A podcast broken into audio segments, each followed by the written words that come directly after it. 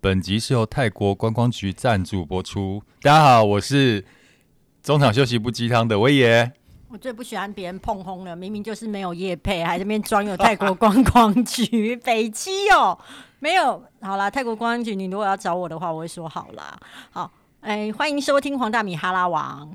Hello，大家好，我是地产秘密客，我是 T。我们现在正在泰国的曼谷，这是哪一家饭店呢？嗯。哎、欸，忘记他的名字嘞，就是很高最高的那一个。对，它是泰国目前最高的大楼。然后不是要当旅游网红吗？连饭店都讲不出来。对，因为当时看到这个饭店的时候，就觉得很漂亮，因为它在顶楼有一个非常漂亮的 view，是可以看整个泰国的景观。对，曼谷的 view。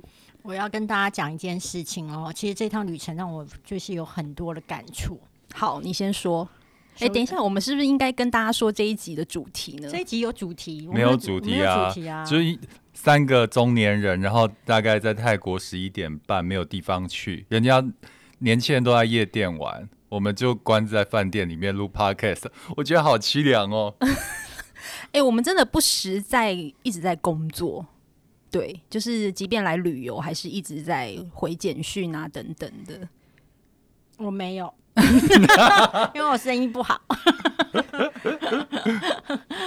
好了，我要说一下我的感触，就是其实我们刚刚才去那个很高的呃，那个叫做酒吧酒吧嘛，然后拍了很漂亮的照片，然后如果没什么意外的话，也会传到脸书上，然后大家就一定会觉得哦天啊，他们好好哦，去泰国玩呢，然后你看他们那个酒吧又是高空，感觉上好好玩哦。我相信一定每个人都会觉得很羡慕，但实际上是怎么样的情况呢？实际上就是我们一过去之后就开始微微的飘雨了。先等一下，我找到那个饭店的名字了，嗯，然后我念给大家听。好，你快一点啊！这样是听得懂吗？大家听得懂吗？我相信大家应该听懂。欸，可是我蛮意外，因为我跟你讲，这个是他很得意的梗，好不好？他很得意。他刚刚在那边跟跟我讲说，我想到了一个梗，然后我现在不要告诉你，我待会跟你讲。结果拜托，你刚刚这样一拿出来之后，我想说，哈，拜托，你要当谐星网红，你真的差远。而且重点是，威爷是泰国人，他竟然不会讲泰文。我不是泰国人，我只在泰国出生。只是身份证后面写泰国泰国，就发现他这一次就是泰文都没有用到。欸、可是我我还是可以带路嘛，对不对？对，因为我跟那个米姐都是废咖。对啊，完全就是我们先从为什么我们会一起出国选？等一下，等一下，我还没有讲完我刚刚的题目，你们有没有尊重过我啊？好，继续吧。OK，总之呢，我们就是很开心的呢，上了楼之后呢，想要说看到高空的夜景，那你们一定会看到那种很漂亮的照片，然后就会觉得说这实在太好了，好羡慕哦。但实际情况就是，我们一上去之后就飘雨了，然后飘雨了之后呢，我们大概就只待了大概三分钟吧，之后我们就下楼了，所以。我自己的想法就是说，很多时候我们看到了什么很漂亮的东西啊，很厉害的啊，那些照片啊，其实它背后可能也没有那么开心啦，就是也是蛮狼狈就下来啦，对，就这样。不过我觉得拍了那张照片就蛮值得的啦，因为我们很难得就是三个人可以在国外，就是我们三个人一起出国。好跳跃哦！怎么办？我们要不要重录？不用重录啊，我觉得真实就好啊。为什么要重录？有，你们都好跳要。我自我自己的逻辑会是从我们为什么要开始出国这样。我们要不要重录？不用不用重录，自然自然。好了好了，那大家随性随喜啊。你说啊，为什么我们要出国？对啊，第一个我们为什么会一起说要出国？为什么要一起来泰国呢？对，为什么？哎、欸，你们现在在拖时间吗？三个人各自讲一次为什么，就拖了六秒，这集灌水灌太凶了吧？好了好了，为什么？就是有一天我们去华丽奖啊，那华丽奖当天就是很难得的，因为我那时候好像刚离开呃福大的工作嘛，那难得就是有平常日可以跟大家一起出去玩，然后那一天出去玩的时候就觉得很开心啊，觉得就是居然可以在上班日还可以出来玩，然后觉得自己真的实在太幸福了。然后那玩的感觉就还蛮好的，就是就决定说好，那不然三个人就是一起出国看看好了，看说会不会因此绝交。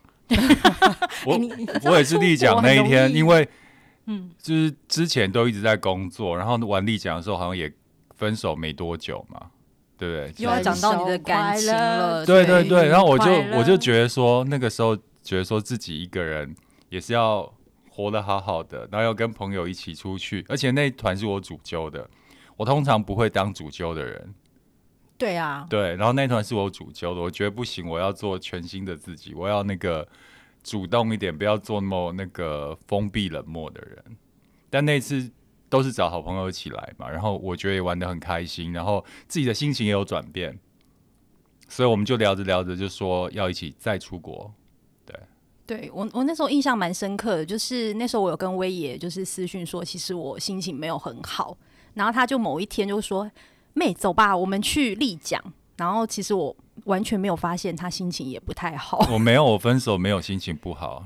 你完全看不出来，哎，因为你好低调，已经是大人了。我没有不好，我只是觉得怎么会这样而已。对，你有老成到分手不会心情不好哦，一下下而已，就大概几天的心情不好而已。那我可以爆一个料吗？可以啊。就是因为你讲说你分手，其实我们都不敢问，因为觉得很害怕，就想说不小心很怕你会突然落泪。我不会，我不是这种人啦。对，但是你知道我们是比较体谅别人。然后我有一天就好像就是就是我坐你的车，好像就是回程的路上吧，然后好像就提到你分手的事吧，然后我就说，哎，那你你你是？就是我有点问说你是怎么样疗伤，或者是说，哎、那你分手的感觉，或者是说你空窗期都怎么过？然后你居然很嚣张的跟我说了一句话，你说：“哦，我很少有空窗期。”然后我心想说：“看我腰，你有没有想过，我一天到晚是有空窗期的人？你要讲这句话的时候，可以想一下我的心情吗？”然后我就觉得问不下去。完全无缝接轨就对。对，就是说他人生当中没有在浪旁，然后偶尔浪旁一下，所以他就会觉得那一件事还好。因为我相信他一定有足够的自信，就是老子我只要转身是我要不要的问题而已。嗯，没有，我觉得年纪越大越不是这样想。以前年轻的时候会觉得是这样子啊，嗯，可是现在年纪越来越大，我我不觉得是这样子。为什么啊？是因为年老色衰吗？会会这样觉得，嗯，就因为以前。就一直在不断的往上成长的阶段嘛，是，可是现在我觉得现在是一个慢慢在走下坡的阶段，然后跟你在一起的人可能势必要接受你是走下坡的一个状态。你完全没有走下坡，欸，没有，我 hold 得很很用力。你知道你在泰国走路的时候都有风吗？没。可是你要知道一件事，你知道有多少泰国女生看到威爷都这样稍微瞄了一下？我有发现，真的假的？真的。天，你知道泰国的柜姐看到他都觉得哇帅，真的。来，我好好惊讶哦！两百块拿过来。我完全每次走进这些精品店的时候，都只在想着说：天啊，他们是会发现我很穷酸，然后就是知道我只是来逛一逛的。你居然还注意到柜姐在偷瞄我眼？有，而且你有发现，就是大家都会对她非常有礼貌。因为我比较凶，好，我们回来就是玩完丽江之后，我，我要先告诉你，我们决定，没有，我懂威爷的焦虑，你知道吗？他就是外表真的维持的很好，但是我觉得有些事情啊，不是靠凤凰电波就可以解决的，你知道吗？你器官的衰败，吼。就是各种器官的衰败，我没有说哪一种器官，其实你自己是心知肚明的，所以我觉得你确定观众会想听这个吗？我觉得这提倡就是身体要保养啊，就是打凤凰电波，它可以维持你的外表，但是问题是你的肝或是你的肾或是你的膀胱不好之后，其实你就是会尿急啊，所以你知道这种东西是没有，不只是身体啦，自己心态也是，嗯，小时候是很容易。看到一个喜欢的人，就可以跟他谈恋爱在一起。我以为刚你要讲台语的祈求哎，我想说你要说什么？你，你们两个要开车了吗？没有啦。然后现在呢，你看到一个人喜欢，但是你就。很不容易有踢球的感觉，可以了吧？你可以不要让，可以，你很棒，这么帅的外表你，你完全可以配合我中下阶层的程度。我完全没有偶包啊！啊我都觉得你跟我拍那一系列泰国照，就是把你自己从那种 Vogue 时尚的一种形象拉到那种姐妹友情、省政信箱。我真的觉得我好对不起你哦。好了，好，我们讲哪里了？好好好，对。讲到泰国啊，我们为什么第一站会选择泰国呢？欸、因为这是你起的头。对，我起没有，我们一开始要去法国啊。对，是我们本来是讲说十二月要去法国，结果就问了我们的妈祖娘娘淡如姐，她就开始说十二月的法国非常冷的，你们要去吗？然后所以我们那时候就想说，哇，那可能法国会往后延一点点，到明年天气比较好的时候，所以我们就选了一个比较近的泰国。对。我当时是都没有意见啦，我的想法就是你们要去哪，我就只会说好。而且我觉得去，反正跟你们去完丽江之后还不错嘛，那就是先试试看泰国怎么样，再决定之后要不要再跟你们一起去法国。对对对，先试车一下。万一就是你知道在泰国的时候，感觉上面就是大家彼此龟毛的地方是不一样的时候，你知道吗？旅伴不对的时候，那整个行程是折磨哎、欸。那 so far 到现在，你觉得呢？我们已经共处两天了，我觉得是蛮 OK 的。我也觉得蛮 OK，我觉得很棒哎、欸。没有敏婷一直在忍，他想说跟这两个因为我以前有老太婆，把我那个平均值都拉高，你知道，年纪拉高。我跟你讲，敏婷跟我们在一起，就是他很吃亏，他年轻我们，他年轻我一轮啊，对啊，年轻我十岁。对，因为我以前其实有遇过旅伴是。他控制欲非常强，比如说他就说，嗯，明天早上六点我们要起床吃早餐，然后我们七点一定要搭到哪一个高铁或是什么车，然后一定要八点到哪里哪里，因为我很不喜欢就是有一点紧凑的那种行程。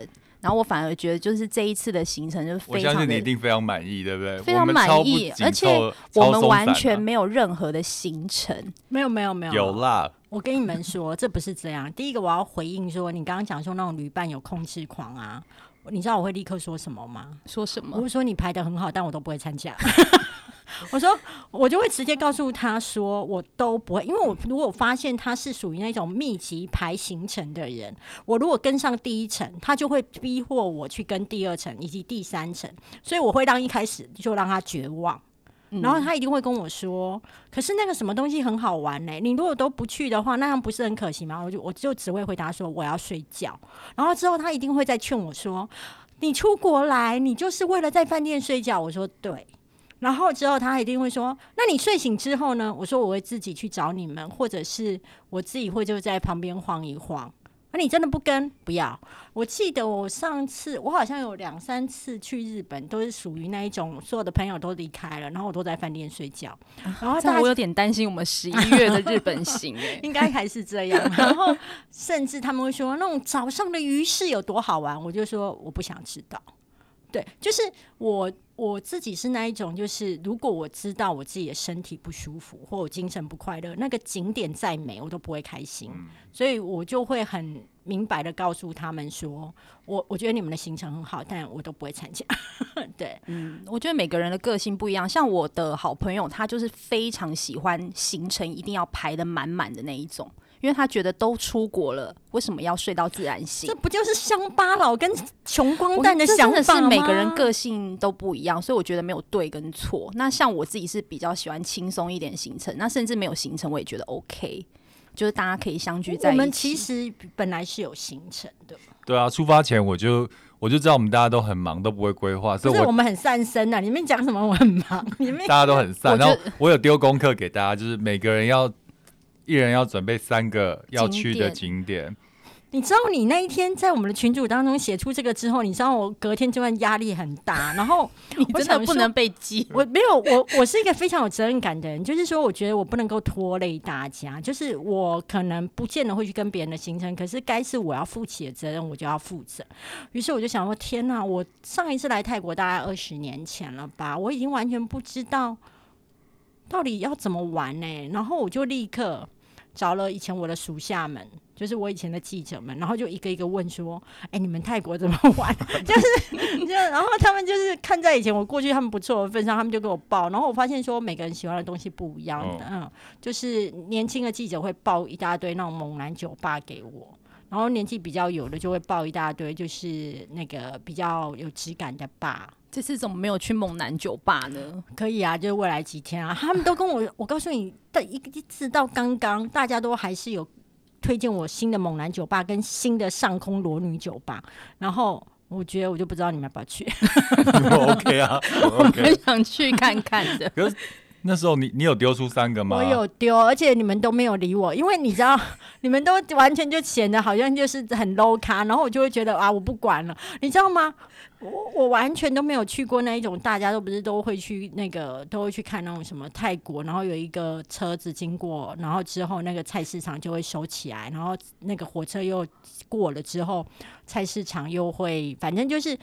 配合火车的来来去去，那个菜市场会齐齐喝。我就想说，哇，我以前一直看到别人去这个，哎，终于要轮到我去。然后我报出来这个景点的时候，你们都没有理我。我心想说，我都去过了吗？那没关系，我改天跟 我一些比较 low 咖的朋友们一起去好了，没有关系，没有关系。讲到那个景点，我好多年前跟朋友一起来的时候，因为我朋友就是很会讲英文。然后他就跟一个法国人聊天，法国人就问我们说要去哪里，他说要去卡都卡的那个市集。市集，然后那个法国人就很疑惑的就跟我朋友讲说，为什么你们亚洲人都喜欢去那那样的地方？卡对，为什么呀？然后他说我们都是找大家没有去过的地方，然后比如他就推荐了一个就是很隐秘的餐厅，嗯，那个餐厅是在户外，然后呃坐外。而在户外都吊着灯，那气氛非常好。然后去的时候都是都是欧洲人在那边。他说他们来都是找这种有气氛的地方，而不是去那种一般观光客会去的观光景点。所以我们那一次本来要去乔都桥，后来我们就跟着那个外国人去了那个餐厅。对啊，所以很棒嘛。还不错哎、欸，就是不一样不一样的氛围。哎、欸，那我们明天可以去吗？但我已经忘记在哪里了耶。啊、我朋友是有推荐那个米其林的餐厅，它是在河上面，嗯、所以我等下也可以传给你们。所以我觉得那个行程并不是跟着那个观光景点走，像我们今天下午那个行程也是我们创造出来很棒的一个行程、啊。对，我们可以说一下为什么大家突然有想法，就是要办大 S 跟巨俊。你你看着我干嘛？就是。我忘记了，好像就是突然也觉得没事干，然后突然就看到那个，哦，我知道了。我也说那个我们去拍泰国的服饰照，然后我内心有三条线过，我心想说，拍这种照片是能够摆在客厅吗？是能摆在哪？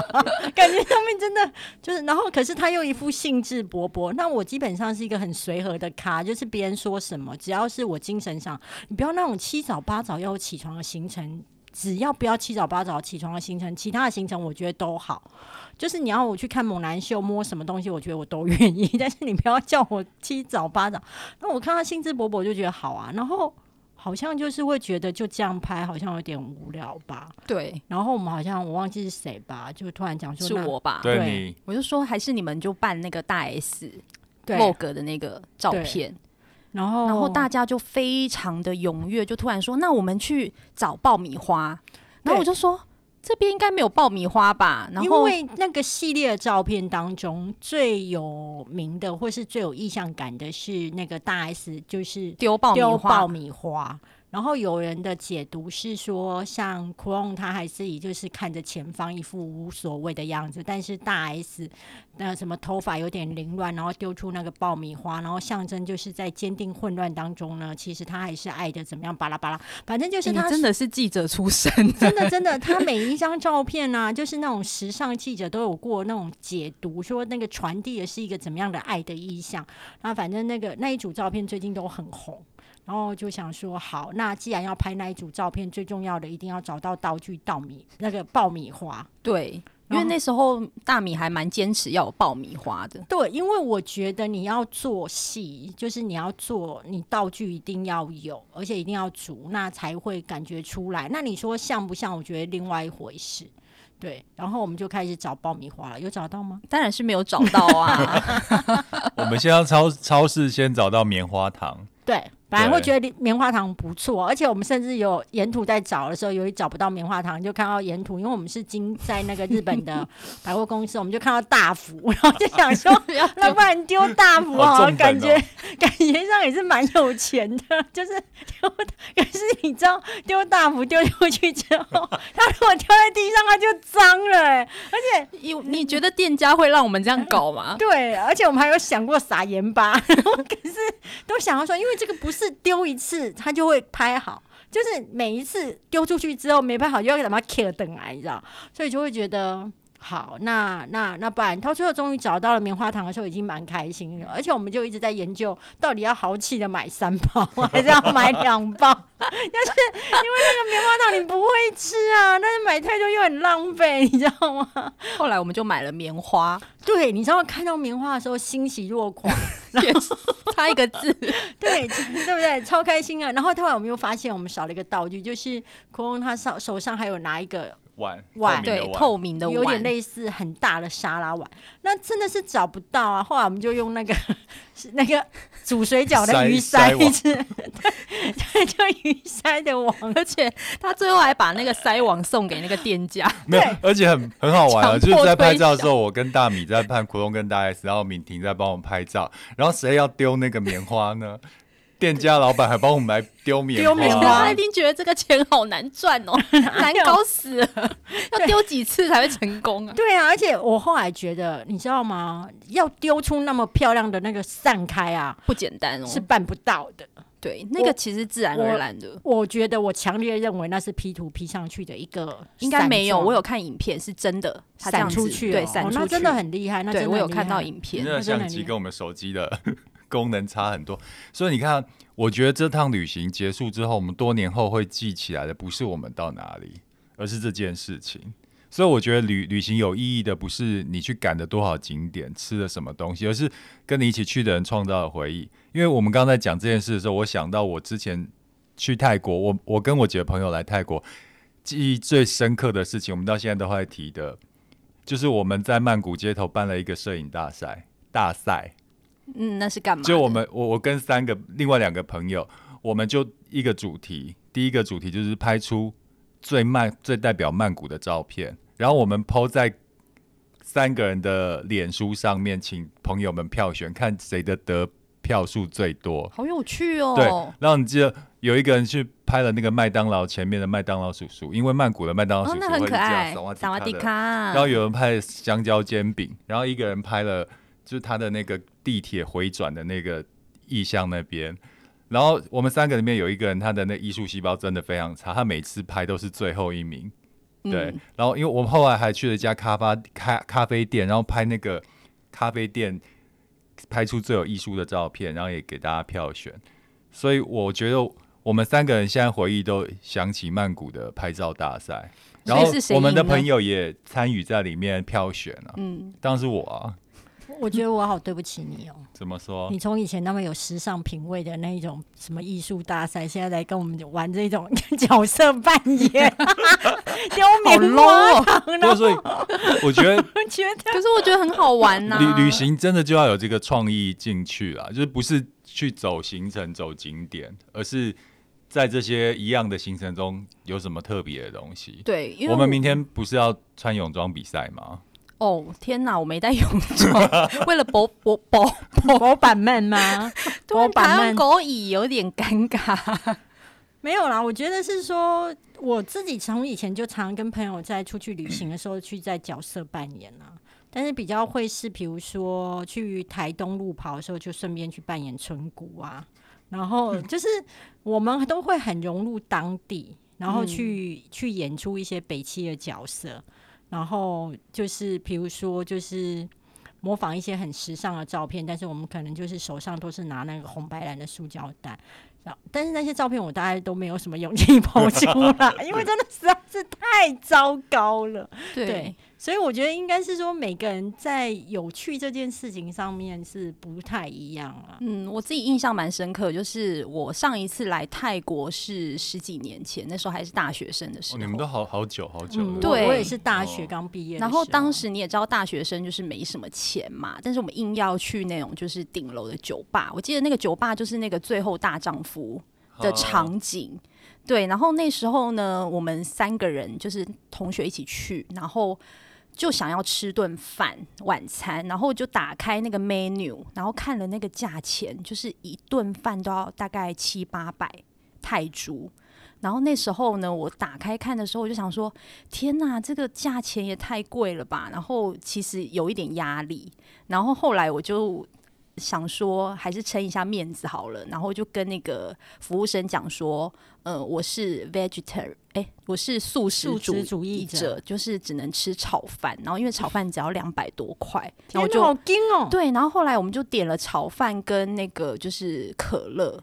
就是我印象非常深刻，就是因为为了要看那个夜景，然后当时没什么钱，然后我就是立志这一次十十几年过后，就是这次要给自己一个比较好的旅游。这次不一样了吧？我们第一餐明明就吃一顿饭，点的跟板豆一样，过年一样。而且我们这一次八八道菜嘛，八道菜，三个人吃。对，而且我觉得是你们两个激励了我。就是因为我这一两年真的因为自己跟 Sam 出来创业，真的太累了。然后我就想说，这一趟旅旅程就是睽违三年多，疫情之后终于可以出，对对，对，终于就可以出国了。然后从来没有搭过商务舱，然后这一次就是被我们连拐带骗的坐商务舱。哥就说我们那么累就坐吧，然后我们就订了那个星宇航空的商务舱，然后真的非常的棒。所以你第一次坐的感觉怎么样？超棒的，因为他一开始就是我们到了位置上，他就会说：“哎、欸，请问是黄小姐吗？然后今天我是你服务的呃航员，我叫桑尼。然后等一下有任何的问题都可以询问我。然后他就会先问你说：那我们需要呃你的餐前的饮料要先帮你准备，然后后续他就会一直关心你。然后我发现菜也不太一样，嗯、就是有前菜，然后又有就是。”很丰盛的什么乐牌啊，然后还有什么饮料，然后它饮料就是一直递。然后虽然这次有一点乱流，你知道，那个就是饮料就一直这样子动来动去的。所以我觉得其实这一次的那个星宇航空，其实让我印象蛮深刻的。我自己第一次坐商务舱的时候是在还在苹果的时候，那个我时候到南京出差，然后玉姨姐姐，她就跟我讲，她帮我们订机，帮我订机票，她说。你只要再加四千块，你就可以升级商务舱。问我要不要自己加，我想说哇，多四千块我就可以坐商务舱，我就说我要。结果我第一次坐商务舱的时候超开心的，就我一上那个就可以到 VIP 室嘛，我那时候没有进去过。然后后来就是登机之后，整个商务舱只有三个人，这个我好像有讲过，一个是刘汉雅跟刘汉雅的助理，然后另外一个是费玉清。然后再一个就是我，你知道吗？你跟小哥对啊，我们就同。然后你坐在上面之后，你就觉得哇，我好像跟他们一样。那我那时候很 gay 拜的拿了一本书在看。那那个我拿的书是那个香港会灵系写的书，他出的第一本书，我在那边看灵系的书。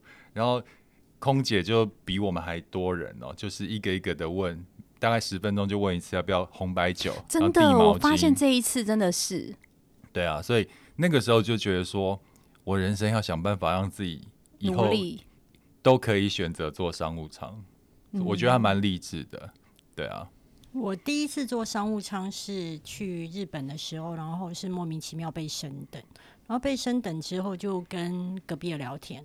那隔壁呢，大概就是不是像我这样被升等的，他好像就是一个比较常常坐商务舱的人。然后我们就聊聊聊。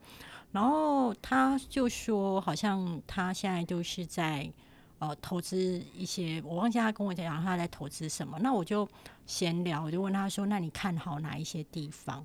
然后他就跟我说：“就是其实如果是。”呃，已开发的国家其实他们就会比较没兴趣，嗯、他们希望就是那一种，呃，有一点点在开发，有点落后，但是有一点在起来的。然后当时他好像预测那几个国家，我记得我那时候有写在我个人脸书，哎，我现在回头看还真的都是呢，就是后来就真的。那你怎么没有跟他交往？不可能呐，因为电影都这样演的吗？电 这电影这怎么可能，对不对？你我只比较后悔，就是怎么没有跟着他去投资，就是买那些地方的。你该不会遇到是吴淡如吧？没有，不是。然后这一次搭哦，这一次搭最主要对我而言，第一个就是我是一个随和咖啦，就是只要有人说要干嘛，我大部分就是除了早起之外，我都会说哦好啊。假设我还能够负担呐，那再来就是搭的情况，我觉得有几件事，就是说第一个我就是。嗯，我我没有料到说，就是呃，到桃园机场，其实如果早上很早，其实是基本上不会塞车，所以从我家到机场居然只有二十几分钟就到了。然后到了之后，我要提醒大家，如果最近要出国的话，一定要带外套，真的超冷的。然后第二件事情就是，其实通关非常的快。因为那个人很少，然后因为我们是土包子啊，好不容易就是搭商务舱，所以我们去那个贵宾室的时候，其实三个人是蹦蹦跳跳，就是这样，好开心哦，终于来到了贵宾室。然后我就觉得是，就是有一点就是土包子，然后觉得就是能多吃一点，能多捞一点，就对，就是不好吃啊！啊，不不，这居然敢讲，就是。就是会觉得好开心哦，然后到最后你看我、哦、这么开心，就我就看到明婷去端了一碗稀饭，外加面筋，然 后就怀念了一下妈妈的味道。没有，我就想说，很想念妈妈。我就说，上流社会真的不会首选这两道菜，然后就是完全可以看出其实我们就是一个伪上流，有没有？对。然后我搭了商务舱之后的感觉就是。因为我真的很累，然后我一直到前一天晚上十一点多还在赶着稿子要交给杂志社，然后我到晚上十二点多才在收拾行李，所以我上去飞机之后就睡着了，完全睡着了，然后我就觉得好棒，我这趟行程很棒，睡饱就棒，我觉得很棒啊。我觉得还有一个很很好玩的地方，就是我们到了泰国的 mall 嘛，就呃 Siam Paragon 那边，嗯，然后我们就拖着大米去。精品店，然后一直逼他要买一个精品当做这次的纪念。对，我们，那你进了 Hermes 的感觉怎么样？就是他们每次都不改进啊，就就有客诉、欸。不是，他们每一次都不放心，他们不会找我们做业配。他们真的都不改进，他们也不需要。我跟你讲，他们最大的问题就是价格太贵。那这件事情呢，我已经。非常不满很久了，但他们从来没有理过我，所以我决定了还是继续愤而不满的走出来。那我要说一件事，就是说我以前在年轻的时候当记者的时候，每次出差去采访的时候，都会在过境的时候，或者是在当地会去买一个精品的皮夹或是包包。嗯。那当时是因为觉得你只要去一个地方买个包包，那刚刚你感觉就是好像你有一个纪念性。那这一趟我就是。不太想买，是因为我觉得你要想，我很年轻的时候这么爱买哦，但是我那时候的收入没有像我自己现在高哦。嗯、可是我现在不太买，是因为我觉得，嗯，第一，对，也许当地真的便宜了一些，但是你在台湾，你如果真的很想要的时候，你早就去买啦。嗯、那他可能也不见得你有那么需要，所以我就会觉得。嗯，不需要啦。那如果假设我在台湾还是觉得很需要的时候，那在台湾买贵就贵啊。我觉得长大以后，你就会发现，其实你旅行以前小时候都会买纪念品，还有你刚刚讲的、那个欸，而且我跟你讲，我会莫名其妙以前都会买那种什么当地的服饰。我告诉你，根本就不会穿。这一次我来曼谷，以前我们大学的时候会买那个曼谷包嘛。哦，真的，我跟你讲，我也买过。对，然后我记得那时候曼谷包的店面里面人潮是非常的可怕的。嗯但是现在经过就完全没人，而且我发现这两位女生真的都没有在买一些，我们比较理性，对，都好理性，都没有买东西。以前小时候觉得出国就要买一些纪念品回去，或是就像大米要买一个有纪念意义的东西。我跟你讲，我还在新加坡买过礼服，欸，哎，嗯、我跟你讲，我真的超扯，我不知道新加坡还是马来西亚吧，忘记了，反正就是那时候就觉得哦，那个礼服将来有一天一定穿得上，嗯、而且那件黑色小礼服好美。后来从来没有美图没真相了，不用这样讲。啊，我继续讲完，就是长大之后你会发现，其实旅行要的不是这些东西，你要的是一个体验。比如说这次第一次坐商务舱的敏婷，你以后想起来就是这次坐商务舱的经验，而且那个是比买一个实体的东西更有意义的，特别的经验。而且我一搭商务舱，就是所有的朋友，很多人都私讯我说：“哎、欸，请问一下那个星宇航空的商务舱好不好？”对。然后我就觉得，哎、欸，这是一个蛮好的记忆。对啊，还有这次我跟大米一起拍了那个 伟大 S 跟具俊具俊具具俊曄的哦，好难念哦的照片，也是一个很难忘的体验啦。因为我觉得蛮有趣的，但是我觉得那个照片真的让我了解到一件事情啊，以前那种什么 A 片男主角啊。嗯都或是女主角都说他们在拍片啊，没有感觉啊，然后什么就只想要把工作完成。所以你现在有感觉吗？我当时我以前都会觉得他们在胡乱，在骗人。因为我想说不是，我就想说你们在那边拍 A 片的时候，怎么可能会没有感觉呢？然后他们都说什么灯光很多啊，然后什么之类。哎，我告诉你，我这一次这样子拍那个那一系列的照片，我突然就了解到什么叫做感觉，真的没有感觉，是为什么呢？是因为。香哥 不是情可以，不是不是不是，因为我是一个工作狂，我真的是一个非常敬业的工作狂。然后就是当它是一个任务，我只会想的是我要如何去执行它，嗯、然后我一定要把它执行好。所以我那时候呢，会最 care 的会是那个那个棉花糖，没有那个那个什么棉花棉花棉花有没有撒开，然后以及他的那个。态度就是我只会想说我要完成这个任务。我也是，我只专注一件事情，就你头上那根针不要刺到我的眼睛。对，然后我突然间够了解，当你很专注在那个工作去完成的时候，其实你不会去想其他的东西，而且你只思考就是说我要如何赶快收工。嗯，而且我发现大米非常的尽责，就是那时候我发现大米他的。呃，表情稍微有一点笑容，因为大 S 是比较有点态度的，我就说你要有一点冷，对，然后有一点不对，你那时候下的指令叫空灵，那其实他的空灵，他说大米你要空灵，因为你一直在笑，我觉得那个画面不对。你知道，当身为秀导也会有一点对于画面的要求。但是我不晓得为什么后来拍出来的感觉就是脸很臭。还有，我真的要跟大家讲一件事情，就是为了这一次呢拍照，然后其实我也都会盯我们就是什么时候要该去拍护照什么。那我还停留在八百年前以前拍护照的照片的时候，是属于要洗出来要很久。那因为我爸爸是一个很勤俭的人，他是不允许说你为了照片哈要赶快洗出来还要多去多加钱，所以我我我都会对于洗照片这件事情有一个阴影，就是绝对不能加到钱，这样的话对对我们家人来说这样是浪费。然后所以我也就一直催说赶快去拍大头照。那我去那一天终于找到有个时间去拍的时候，你知道吗？那摄影师就跟我说：“你的眉毛啊，就是已经过了那个，那你的你的刘海过了眉毛，你一定要把它。”把它处理掉，不然你这样护照这样不能拍。我心一狠，我就自己拿起那个照相馆里面的剪刀，然后就把它剪了刘海，就剪很短，然后就就拍完照，然后就当场。我以为要七八天后才拿到，当场就拿到。你知道我整个觉得七八天后，哎、欸，你真的很久没哎、欸，我真的很久没拍出过，已经没有拍照。然后我真的以为是七八天后才能到。你知道他瞬间拿给我的时候，我心想说：“你不知道有快洗这件事吗？”我真的不知道，我真的不知道。三十分钟就完全的，我还是去路边的那个。拍拍立的就机器坐进去，就蒙蒙用啊。对，但是你知道，当他把那个照片瞬间拿出来给我的时候，你知道我有多茫然？我心想说，那我刚刚在剪个啥啊？为什么我要把我刘海剪成这样？然后我跟你跟大家讲，刘海对一个女生真的非常的重要。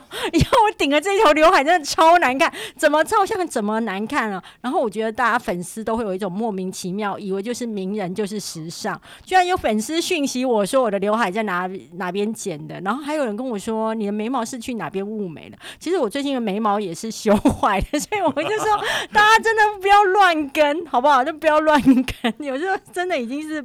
惨到不行了。欸，我们录多久了？三十七分钟。好好，那那哎，欸，我们还没有讲到以前的泰国哎，欸。以前的泰国，我们还有下一集可以讲啊。对啊，对啊。那些年泰国的回忆，好不好？好，好，那我们就下一集再见喽。红包啊，萨瓦迪卡，萨瓦迪卡，再见，拜拜。